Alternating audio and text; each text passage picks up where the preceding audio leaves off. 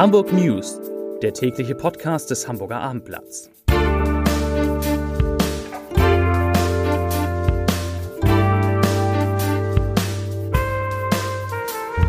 Moin, mein Name ist Lars Heider und heute geht es um die Bombenentschärfung im Schanzenviertel, die tausende Hamburgerinnen und Hamburger um den Schlaf gebracht hat. Weitere Themen. Es gibt Neuigkeiten von der Grundsteuer. Der 20-Jährige, der mit Waffen durch den Hauptbahnhof spazierte, ist wieder frei. Und die Stadt trauert um Udo Bando. Dazu gleich mehr. Zunächst aber wie immer die Top 3. Die drei meistgelesenen Themen und Texte auf abendblatt.de. Auf Platz 3 Koks-Taxibande. Angeklagter verunglückt an Prozesstag. Auf Platz 2 eine Fankneipe für den HSV direkt am Volksparkstadion? Fragezeichen. Und auf Platz 1 natürlich Weltkriegsbombe im Schanzenviertel entschärft. Das waren, das sind die Top 3 auf abendblatt.de. Hamburg trauert um einen großen Hanseaten. Udo Bando ist tot.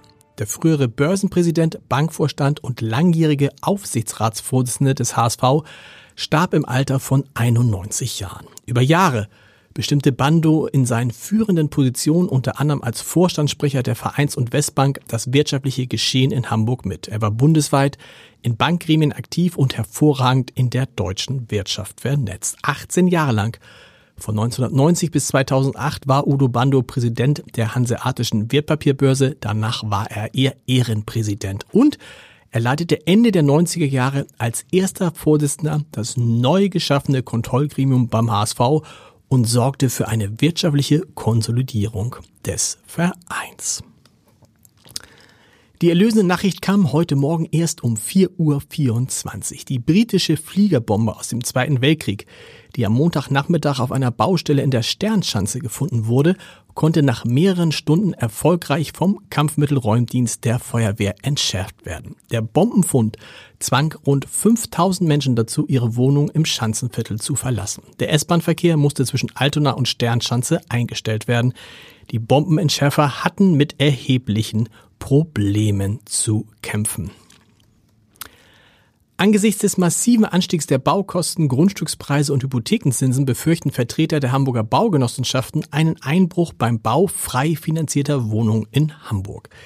Die jüngste Entwicklung stelle die Errichtung und Unterhaltung bezahlbarer Wohnungen grundsätzlich in Frage. Das sagte Marco Lohmann, Vorstand der Baugenossenschaft Bergedorf-Bille und Chef der Hamburger Vertretung im Verband Norddeutscher Wohnungsunternehmen. Wer Spitzenmieten nehmen könne, verkrafte, Preissteiger, verkrafte Preissteigerungen. VNW-Unternehmen, das sind die Unternehmen im Verband Norddeutscher Wohnungsunternehmen, die sich dem bezahlbaren, Wohnungen, bezahlbaren Wohnen verpflichtet fühlten könnten das allerdings nicht, sagte Lohmann. Und die Folge, sie werden gar nicht mehr oder deutlich weniger bauen. Das sind keine guten Aussichten. Im Zuge der Grundsteuerreform ist in Hamburg bereits mehr als ein Drittel der neuen Grundsteuerwertbescheide, ein schönes Wort, von den Finanzämtern verschickt worden. Zu den 160.000 Bescheiden legen auch schon 14.100 Einsprüche vor. Das sagte Finanzsenator Andreas Dressel heute und er betonte, ich zitiere, dass wir eine Einspruchsquote von unter 10 Prozent haben, ist mutmachend. Zitat Ende. Hamburg sei auch für die nächsten Schritte gut aufgestellt. Die Wertbescheide dienen zur Berechnung der neuen Grundsteuer, die im Februar 2025 erstmals gezahlt werden muss. Zur Ermittlung der genauen Höhe ist allerdings noch ein Hebesatz notwendig, der noch festgelegt werden soll und das im März 2024, also in etwa einem Jahr. Der 20-Jährige, der bei einer Waffenkontrolle der Bundespolizei im Hauptbahnhof mit einem Koffer voller Stich- und Schlagwaffen erwischt wurde, ist wieder frei. Die Staatsanwaltschaft sieht erstaunlicherweise keine Haftgründe. Der Mann mit afghanischen Wurzeln aus Hausbruch, der die deutsche Staatsbürgerschaft besitzt und nach Informationen des Abendblatts der Salafistenszene zugerechnet wird, hatte ausgesagt, dass es sich bei den Waffen um eine Art Erbschaft handle. Er sei mit dem Waffentransport einem Wunsch seiner Mutter nachgekommen.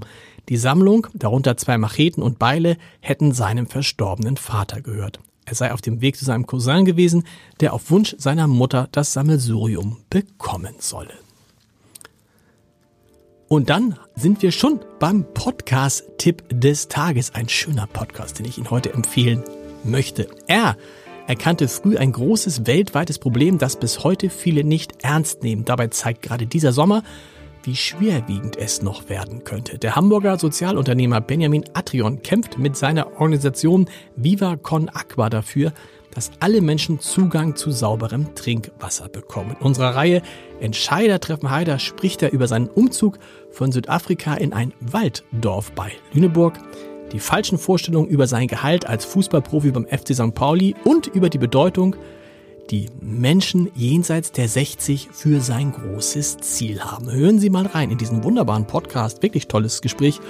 Das lag nicht an mir. Unter www.abendblatt.de slash Entscheider mit Benjamin Adrian. Und wir, wir hören uns dann morgen wieder mit den Hamburg News. Wie immer um 17 Uhr. Bis dahin. Tschüss.